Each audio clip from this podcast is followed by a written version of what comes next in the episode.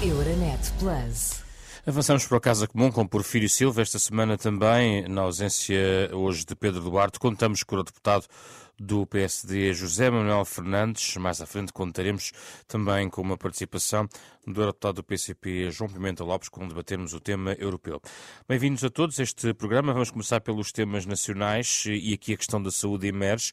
Eh, ouvimos ainda há minutos as palavras do bastonário da Ordem dos Médicos que pediu uma reunião na Manuel Pizarro sobre a situação na saúde e onde, de onde sai esta postura diferente, disse o bastonário, eh, do, por parte do governo, manifestando uma abertura do governo para dialogar em matérias eh, sindicais, nomeadamente uma nova carreira médica, a qualidade da formação, um plano de manutenção e captação de médicos do SNS e a questão do horário, que é também importante para os médicos, abertura para discutir a questão do horário de 35 horas em vez das 40 que os médicos hoje fazem. O pano de fundo tem sido a contestação dos médicos às horas extraordinárias. Muitos médicos estão indisponíveis para fazer mais do que as 150 horas extraordinárias por ano que são, digamos, obrigatórias. mas deste ponto de vista há aqui um desenvolvimento que tem a ver com esta aparente abertura, pelo que diz o bastonário da Ordem dos Médicos, para negociar um conjunto de medidas.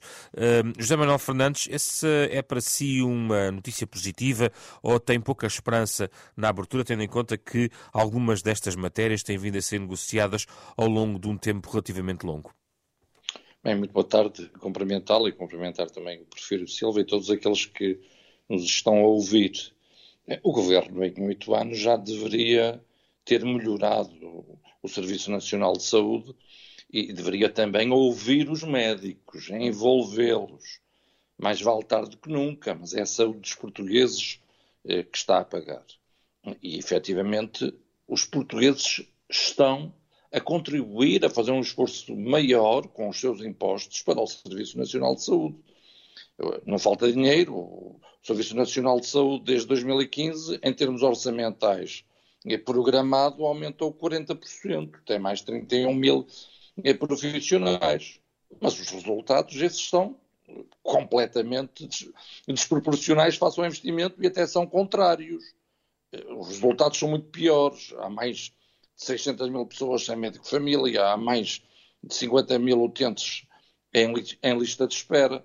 Isso significa que o governo socialista não está a organizar, a planear o Serviço Nacional de Saúde como devia, quando tem profissionais de saúde extremamente competentes, que também está a desprezar, e aqui fico surpreendido porque o Ministro da Saúde é médico e conhece bem o setor, eh, um setor onde a prova de que não basta ter muito dinheiro e gastá-lo resolve eh, os problemas. Pois, claro que a ideologia também não ajuda quando se procura que a iniciativa privada e o social eh, não participem naquilo que é o bem-estar eh, de todos os portugueses. E quando se tem complexos na gestão privada, mesmo que preste eh, um serviço público. Eh, eu espero que este eh, conflito, onde os médicos têm toda a razão, seja resolvido rapidamente. E veremos. Agora é esperar para ver. Hum. No entanto, não tenho, tenho esperança nos médicos, não tenho esperança no governo em termos da gestão dos serviços públicos.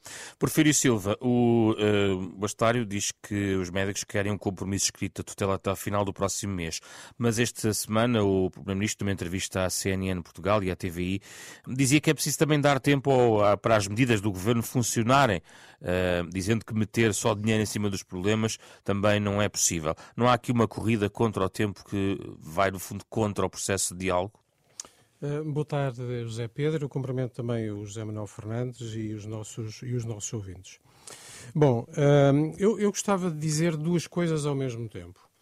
Uh, por um lado, sem dúvida que o Serviço Nacional de Saúde tem continuado a afirmar-se como um esteio da nossa, da nossa comunidade. Em 2022, o SNF registrou a maior atividade assistencial da sua história comparando com 2015, por exemplo, realizaram-se mais 2 milhões e 500 mil consultas médicas, seja nos cuidados primários ou nos cuidados uh, hospitalares. Uh, comparado com 2015, realizaram-se mais 54 mil intervenções cirúrgicas. Comparado com o período pré-pandemia, o Serviço Nacional de Saúde tem hoje mais 300 mil utentes, e isso significa que as pessoas reconhecem o papel do Serviço Nacional de Saúde. Agora, nós uh, temos que ter muito presente o seguinte: nós, nestes anos, fizemos o aumento do Serviço Nacional de Saúde em termos de investimento de 56% do orçamento e temos à volta de mais 30 mil profissionais, mas nós vemos que isso não é suficiente para conseguirmos que o Serviço Nacional de Saúde dê resposta até às coisas que vão mudando. É evidente que a epidemia foi uh, um choque muito grande sobre o esforço uh, dos profissionais. Nós temos uma população mais envelhecida, com a chamada morbilidade, a morbilidade múltipla, que, tem, que, são, que significa novos desafios e, portanto, o investimento que tem estado a ser feito tem de continuar a ser feito, mas o investimento não pode ser só uh, em tecnologias, em equipamentos, em instalações, que tem estado a ser feito. Uh, eh, tem que ser também investimento nos profissionais e nas condições de trabalho dos profissionais. E nós temos que reconhecer que nos últimos 10, eh, 12 anos uh, a generalidade dos servidores públicos tiveram uma desvalorização remuneratória, não é? coisa que muitos portugueses sentiram, mas nós agora estamos a falar dos servidores públicos. Isso é um facto que tem que ser remediado. Mas porquê que se arrasta tantos meses esta negociação entre o Ministério e os sindicatos Pedro, médicos? Uh, isto, olhando de fora, é tudo muito simples e muito rápido de fazer. Uh, isto tem estado a ser feito em várias carreiras. Na saúde, já, foi, já foram feitos avanços muito significativos no caso dos enfermeiros, no caso dos assistentes técnicos. Estamos agora a trabalhar com os médicos. De facto, estamos há mais de um ano nesta negociação.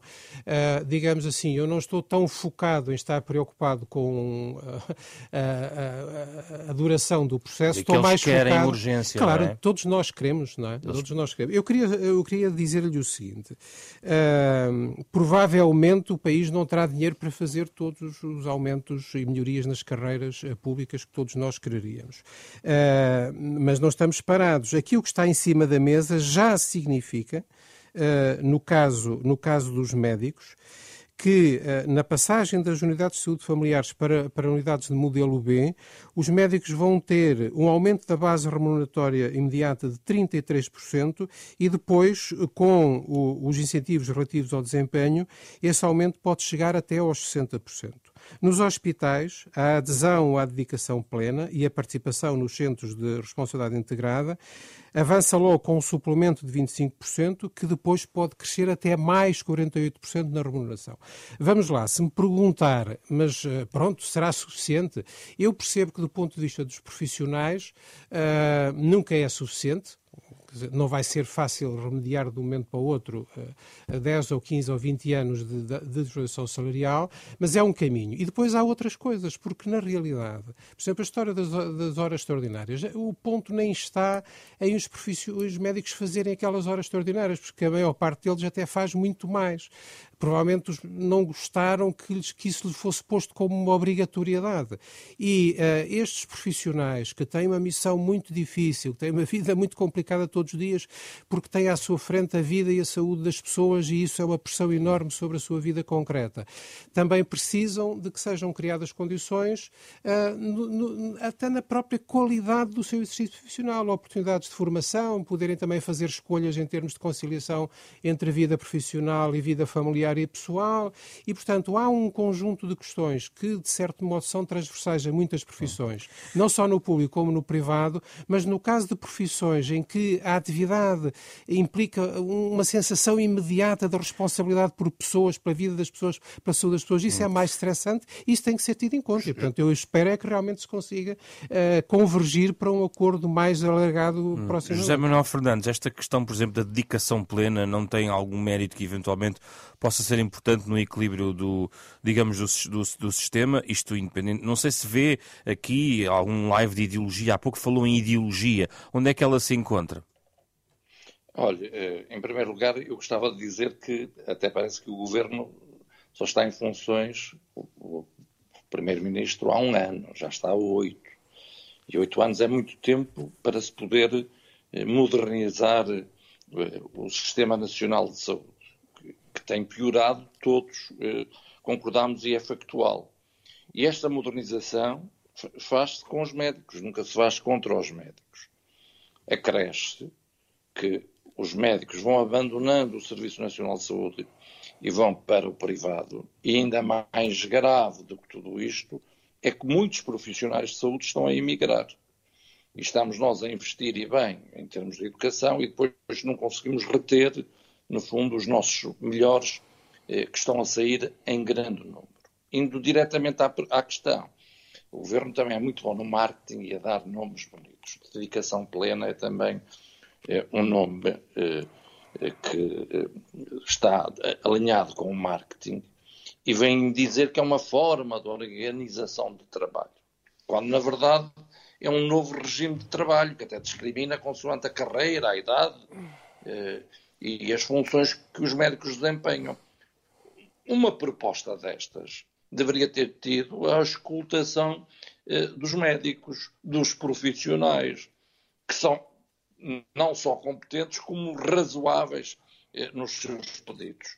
Portanto, este diálogo que é necessário e, e que era defendido quando o Partido Socialista estava na oposição, eh, não é concretizado, sobretudo agora que está em maioria absoluta. Está a dialogar, está a dialogar há bastante tempo, na verdade, mas há, está a haver um ah, diálogo negocial. Está bem, mas apresentou uma proposta que não foi dialogada. Apresentou uma proposta eh, que eh, não resultou do envolvimento e da auscultação dos profissionais de saúde. Agora, se se quiser dizer que se está a dialogar, eh, e se, e se, dialogar significa estar há um ano em negociações, pode estar 10 anos a dizer que dialoga e, e não, não, atinge nenhum resultado. E, e, entretanto, o tempo passa, as listas de espera aumentam, os profissionais estão insatisfeitos.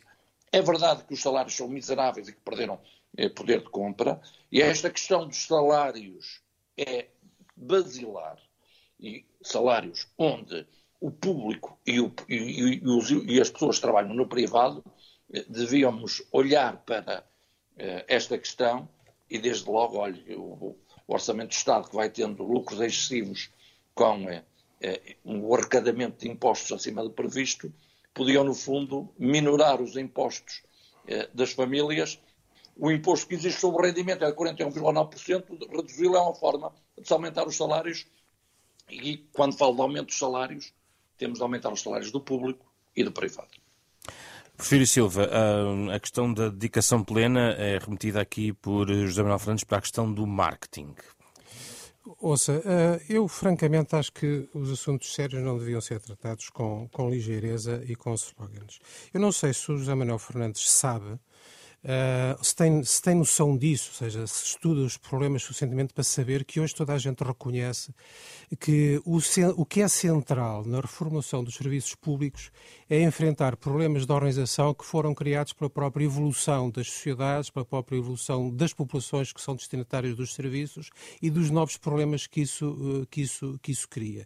E aquilo que está a ser feito associado a estas questões de carreiras, e é evidente que a questão das carreiras, a questão da regulatória nunca pode ser esquecida porque isso também significa condições que nós damos às pessoas, mas não é só isso. Uh, a transformação das unidades de saúde familiar em, em unidades de modelo B e, o, e, a promoção de mais centros de responsabilidade integrada nos hospitais tem na base um, uma questão muito simples: é mais confiança e mais margem de manobra aos profissionais para poderem eles próprios organizar-se segundo os seus próprios critérios, para com isso encontrarem melhores soluções diretas nos seus locais de trabalho, seja nas unidades de saúde familiar, seja nos hospitais, para dar mais resposta, melhor resposta, atender mais pessoas e dar resposta mais pronta e com isso também poderem, uma vez que estão a prestar um melhor serviço, estão a atender mais pessoas, estão a dar mais assistência, poderem também com isso aumentar a sua remuneração. A remuneração é importante, mas vem a par com uma maior confiança na capacidade profissional, na competência profissional dos, dos profissionais. Não teria sido possível fazer antes esta abertura para as 35 horas semanais, por exemplo, também na questão eu da carreira médica? Eu tenho dúvidas que a questão esteja exatamente no número de horas. Eu penso que aí a questão está mais na distribuição entre o número de horas base e o número de horas, horas suplementares. Mas, por exemplo, os, os, estudos que têm sido feitos de satisfação dos, dos profissionais mostram que os profissionais de saúde estão mais satisfeitos com o seu trabalho nas unidades de saúde familiar modelo B do que nas, do que nas tradicionais. E isso também é importante, porque os profissionais de saúde uh, não são pessoas que produzem uh, peças para máquinas. São pessoas que têm um trabalho que querem ver em termos de resultado aquilo que isso significa para os seres humanos que estão à sua frente. E a capacidade de poder organizar-se, de encontrar soluções melhores, de poderem gerir mais autonomamente e com maior, uh, e com maior autopoder sobre o seu trabalho, é importante para esses profissionais, que são profissionais altamente qualificados, altamente responsáveis. Agora, é claro que a par disto tem que vir também a correção de uma injustiça que se prolongou durante muitos anos, que foi a desvalorização salarial. Já fizemos isso, como disse, no caso dos enfermeiros, no caso dos assistentes técnicos, estamos agora a fazer com os médicos. É mais complexo e por isso também está a demorar mais tempo, mas é muito importante e não estamos, e não estamos distraídos. E os médicos merecem, porque nós temos hoje muito mais Serviço Nacional de Saúde, muito mais consultas, muito mais cirurgias, muito mais atendimento, nas urgências do que tínhamos há sete anos atrás. E, portanto, é por isso, porque os profissionais merecem e porque o Serviço Nacional de Saúde tem dado resposta e tem melhorado, que nós temos que resolver esses problemas porque continuam assim. Vamos ao tema europeu. Euronet Plus. Esta semana, os eurodeputados aprovaram um montante adicional de 10 mil milhões de euros para o período entre 2024 e 2027. A proposta eh, de revisão eh, do eh, orçamento de longo prazo da União Europeia, isto para além do valor proposto pela Comissão Europeia de 65,8 mil milhões de euros, justificados na votação e nos argumentos com a necessidade de fazer face a questões como a guerra na Ucrânia, a, questão das migrações e a resposta da União Europeia a várias crises. Junta-se esta edição, como é habitual também, de forma rotativa, alguns eurodeputados. No caso aqui, esta semana, contamos com João Pimenta Lopes do PCP. Muito obrigado pela sua disponibilidade. Estamos em sessão plenária do Parlamento Europeu, nem sempre é fácil uh, acomodar aqui os horários. João Pimenta Lopes, um, ehm, este reforço do quadro financeiro uh, plurianual para si não tem méritos. Eu penso que muitas vezes o PCP tem, uh, dizendo, tem dito que a revisão do quadro uh, não responde aos problemas e insiste em políticas que, na perspectiva do PCP, são erradas. Boa tarde, José Pedro Frazão. Boa tarde também ao Porfírio Silva e ao José Manuel Fernandes. Uh, efetivamente, uh, nós estamos a falar. Bom, para já é preciso dizer que o, quadro financeiro plurianual, quando foi uh, aprovado, já se sabia então, e afirmámos, era exíguo face àquilo que eram as necessidades, nomeadamente as necessidades de investimento de responder a problemas uh, estruturais até de países como uh, Portugal. Era expectável que esta situação surgisse e inclusive, decorre até, pode-se dizer, das próprias políticas da União Europeia. Aliás, das questões que está a colocar pressão sobre o quadro financeiro plurianual, sobre o orçamento da União Europeia, é precisamente a, decisão do Banco Central Europeu e das políticas monetárias, nomeadamente do aumento das, das taxas de, de, de juros. Eh, as opções que são tomadas eh, e que têm vindo a ser tomadas já antes, até na mobilização de recursos eh, de um conjunto de, de instrumentos, vão no sentido não de garantir mais verbas para a coesão, mais verbas para os fundos estruturais, para fazer face àquilo que são as necessidades de apoio aos setores produtivos, que é, que é imperativo neste, neste momento, nomeadamente a países como, como Portugal, com déficits de produção persistentes. Não é? A melhoria dos serviços públicos, que acabámos de resto de falar, de ouvir uh, falar. Uh, e, sobre este aspecto, importa não esquecer aquilo que são as recomendações da Comissão Europeia e do resto do, próprio Banco Central Europeu de reduzir a despesa primária líquida do país a 1,8%, abaixo de, de, de, limitar a 1,8% abaixo da inflação, o que implica mais desinvestimento, uh, nomeadamente no Serviço Nacional de Saúde e noutros serviços públicos, sem responder àquilo que são uh, as necessidades e os problemas. Mas o, PCP que, defende que deve que lado, aumentar o orçamento que de um lado deve. Uh, Mas não, neste, não nestas uh, políticas, é, é isso? Não, não deve ser aumentado, como foi, no sentido de aumentar as verbas para o militarismo e para a guerra, no sentido de aumentar verbas, por exemplo, para a promoção de prioridades que estão alinhadas, em primeiro lugar, com aquilo que são as principais potências e grupos uh, económicos. Aliás, fala-se hoje numa dita soberania europeia, que em rigor o que estamos verdadeiramente a falar é da defesa da soberania de algumas destas, destas potências, na defesa do seu tecido produtivo e tecido industrial, em detrimento uh, das necessidades de investimento hum.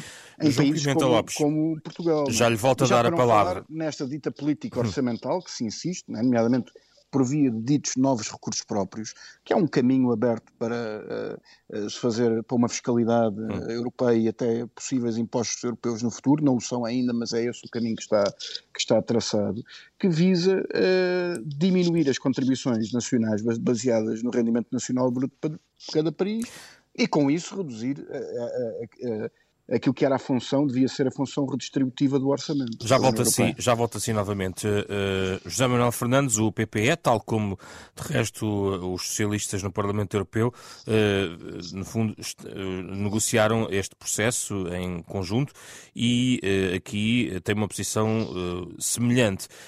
é suficiente este, este montante, 10 mil milhões de euros a mais? Olha, o Partido Comunista Português nunca votou a favor do orçamento da União Europeia, dos fundos para a agricultura, dos fundos da política de coesão. Anualmente vota sempre contra o, orçamento. Aliás, extrema-esquerda e extrema-direita votam sempre contra o quadro financeiro plurianual, o orçamento plurianual, votam sempre eh, contra eh, os planos de reparação eh, e resiliência e, portanto, não há nenhuma surpresa, até porque neste reforço, nesta revisão, uma das coisas que também se faz é manter o apoio à Ucrânia, algo que o Partido Comunista Português eh, preferia que fosse um apoio à Rússia eh, e não eh, à Ucrânia. Os Estados-membros não estão sequer a usar, como deviam, os recursos que o Orçamento da União Europeia lhes dá. Se olhar para Portugal, Portugal 2030 vai ter, em termos de pagamentos, e já estamos quase no fim de 2023, zero. O PRR tem uma péssima execução não se pode dizer que falta dinheiro aos Estados-membros. Aliás, eu tenho dito, e é verdade, Portugal tem uma tempestade de milhões. Tem quase metade do dinheiro de 2021 a 2027, cerca de 60 mil milhões. Tem quase metade daquilo que recebeu de, desde a sua adesão, desde 1986 até 2021. Nós já sabíamos que este orçamento, que quando o aprovamos, o quadro financeiro plurianual, que tinha poucas margens, que tinha pouca flexibilidade e reclamamos essa flexibilidade e o Conselho não a quis. Também sempre dissemos que, ainda que os Estados-membros com os PRRs tenham muitos recursos, faltam projetos comuns. E acha que o Conselho vai querer agora? É aquilo que é, por exemplo, é a União da Energia, a União da Saúde, a União do Digital. Nós precisamos de projetos e temos aqui um, em cima da mesa é, algo que eu sou o negociador que se chama STEP, tem como objetivo o reforço de programas para potenciarmos a autonomia estratégica da União Europeia. Acha que o Conselho Europeu, desta vez, os países membros, os Estados-membros é vão conseguir. José Manuel Fernandes, Nós, acha, acha, que o Conselho. Não, não, não José Manuel Fernandes. Que nos podemos fechar e orgulhosamente sós é que é é uma solução. Não, não. Nós só podemos vencer os desafios se estivermos juntos. E deste ponto de vista, Portugal, que até é um país periférico, deve ser os primeiros a, primeiro Muito a defender Manuel a União da Energia, Muito a União bem. Digital, a Vamos União da Ferrovia, que... Vou ter que passar aqui saúde, ao perfil Silva. proteção civil. E quando se fala da defesa, é também uma aposta, mas não vai haver nenhum orçamento para um exército militar europeu Mas se nós pudermos poupar até com compras em conjunto, com uma investigação em conjunto, tudo isso é bem-vindo. E há bem. poupanças que se fazem. Não sei se me está a escutar, mas uh, gostava agora nós de ouvir propomos. o Porfírio Silva sobre este tema. Uh, Porfírio Silva, uh, deste ponto de vista, há aqui, digamos, uma posição mais consensual entre estes dois grupos políticos. ainda assim, estes 10 mil milhões de euros são suficientes neste novo quadro arranjado, digamos assim, para convencer os Estados-membros no Conselho mas... que é preciso convencer Deixe-me só aqui fazer um. Agora, agora peço desculpa, José Manuel França, agora é a vez do Porfírio Silva. Não, mas está a falar em 10 mil milhões de euros quando o reforço é de 76 mil milhões. Certo, para além dos 65 mil milhões propostos. E nós propomos mais 10 mil milhões, exatamente, 76 mil milhões de Exatamente. Porfírio Silva. Bom, nós estamos a falar de uma revisão do quadro financeiro plurianual. Eu penso que as duas famílias políticas mais volumosas no Parlamento Europeu, o PPE e os socialistas e democratas, convergiram na ideia de que não se ia aproveitar uma revisão para virar o orçamento de pernas para o ar. É tentar dar resposta a, a uma adequação uh, do orçamento a, a, a circunstâncias urgentes. E são basicamente duas, não é? Uh, o orçamento da União Europeia tem tradicionalmente pouca margem de manobra para acomodar incertezas, uh, crises uh, inesperadas, quer crises naturais, cheias, incêndios, etc., quer crises políticas como o caso da, da Ucrânia. E uma parte importante das motivações para esta revisão é poder acomodar não só a continuação do apoio à Ucrânia, como também a capacidade da União Europeia para mitigar os efeitos da guerra dentro das, das próprios Estados-membros da União Europeia. E, por outro lado, Há outra questão, eh, enfim, que não é tão genérica, mas também é importante para perceber estes mecanismos, e é que como uh, o Next Generation EU uh, recorreu a empréstimos uh, no mercado financeiro para contrair dívida que permita também financiar os, a recuperação pós-pandemia, o aumento dos juros coloca uma pressão adicional, porque se nós formos tirar do orçamento normal da, da, da, União Europeia para pagar o diferencial de juros com o aumento dos juros, vamos ter que cortar em algum lado. E isso é indesejável que se vá cortar em programas que estão a correr, designadamente uh, no âmbito da, uh, da coesão, uh, para compensar estas circunstâncias. Agora, eu acho que vale a pena nós termos, nós sermos capazes de olhar para o futuro e não estarmos sempre a tropeçar nos nossos próprios pés. Portugal tem historicamente, é historicamente um dos Estados-membros com melhor desempenho na execução uh, dos fundos comunitários, ao mesmo tempo que também é um dos Estados-membros com uh, proporções mais baixas de utilização indevida de fundos. E, uh, os discursos que, estão, que, que, se baseiam em estar sempre a dizer mal de tudo, talvez fizessem bem em perceber que, isso, que isso não é correto. Agora, o que é verdade é que a União Europeia, com este novo mecanismo de, de financiamento indo ao mercado, dívida comum para, para projetos essenciais para o, para o desenvolvimento da, da, da, situação na União Europeia, abriu uma janela para nós sermos capazes de compatibilizar os egoísmos nacionais, porque realmente quem mais tem quer sempre pagar o menos possível para, para o orçamento comunitário, podemos compatibilizar um bocadinho os, os egoísmos nacionais com a necessidade de nos prepararmos mais uh, para o futuro. Nós temos uma crise migratória porque temos muitos nacionais de países terceiros a procurar-nos e nós com dificuldades em dar resposta a isso.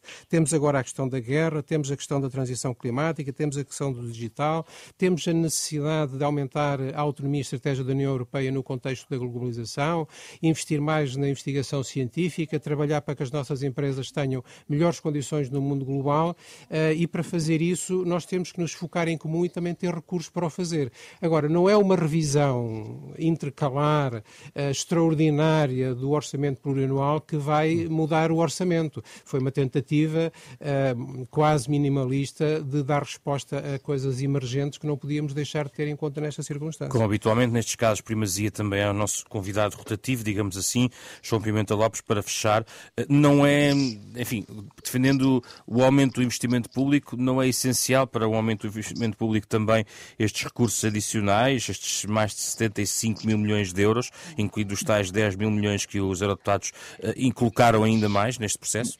Bom, José Pedro, em primeiro lugar, já faltava eh, a retórica, a distorção e até eh, a mentira eh, que o José Manuel Fernandes procurou aqui imputar ao PCP em relação àquilo que é o seu posicionamento em relação aos orçamentos. O PCP sempre foi contra o aumento de verbas para a militarização, ao contrário uh, do PSD e também do PS, do PS, que têm contribuído para esses aumentos e têm contribuído já na aprovação deste quadro financeiro uh, plurianual, com o seu voto favorável, para um orçamento que reduz os valores da coesão para Portugal, que reduz os, os valores dos fundos estruturais para Portugal e que faça medidas que são a ser tomadas também nesta revisão, uh, está a mobilizar verbas da coesão dos fundos estruturais ou abre esse caminho, uh, diminuindo essa capacidade, como referia, dos investimentos públicos que são necessários, que de resto, como eu aqui disse, estão a, que, pretendem ser condicionados por força daquilo que são imposições uh, da União Europeia por via das recomendações específicas por país, que de resto PS e PSD uh, dão apoio e dão avalo. não podemos esquecer, já agora, temos que fechar. Há um conjunto, para fechar, há um conjunto de países, a, a, a, a Alemanha à cabeça, mas a Áustria também, a Holanda, a Suécia e outros, cinco, que têm borlas e cujas borlas, até com o aumento das taxas de juros e com o aumento da inflação, estão a reduzir as suas contribuições para o orçamento, que têm outros que, que, que compor. O que é necessário é, de facto, o aumento do orçamento, mas não é um, um, aumento do orçamento com base no rendimento nacional bruto dos países, mas não é um aumento do, do orçamento que sirva a guerra e a militarização, que Exato. sirva aos interesses das grandes potências. É Muito necessário é mobilizar para aqueles países que têm maior déficit estrutural, uh, investir e, e contribuir pelo, pelo pelas suas estratégias de desenvolvimento para aquilo que são as suas necessidades João e respostas imperativas do ponto de vista do seu, do seu tecido produtivo, olha, correspondendo, por exemplo, para possibilitar a melhoria de salários e de pensões, a melhoria do, dos serviços João públicos. Pimenta Lopes, uh, muito obrigado, muito, muito obrigado, pela sua participação. A José Manuel Fernandes também agradeço e a Porfírio Silva, naturalmente, encontramos-nos na próxima semana para mais uma edição do Casa Comum. Euronet Plus. Milano. Zagreb. Bruxelas. Sofia. Euronet Plus, a rede europeia de rádios para compreender melhor a Europa. Sempre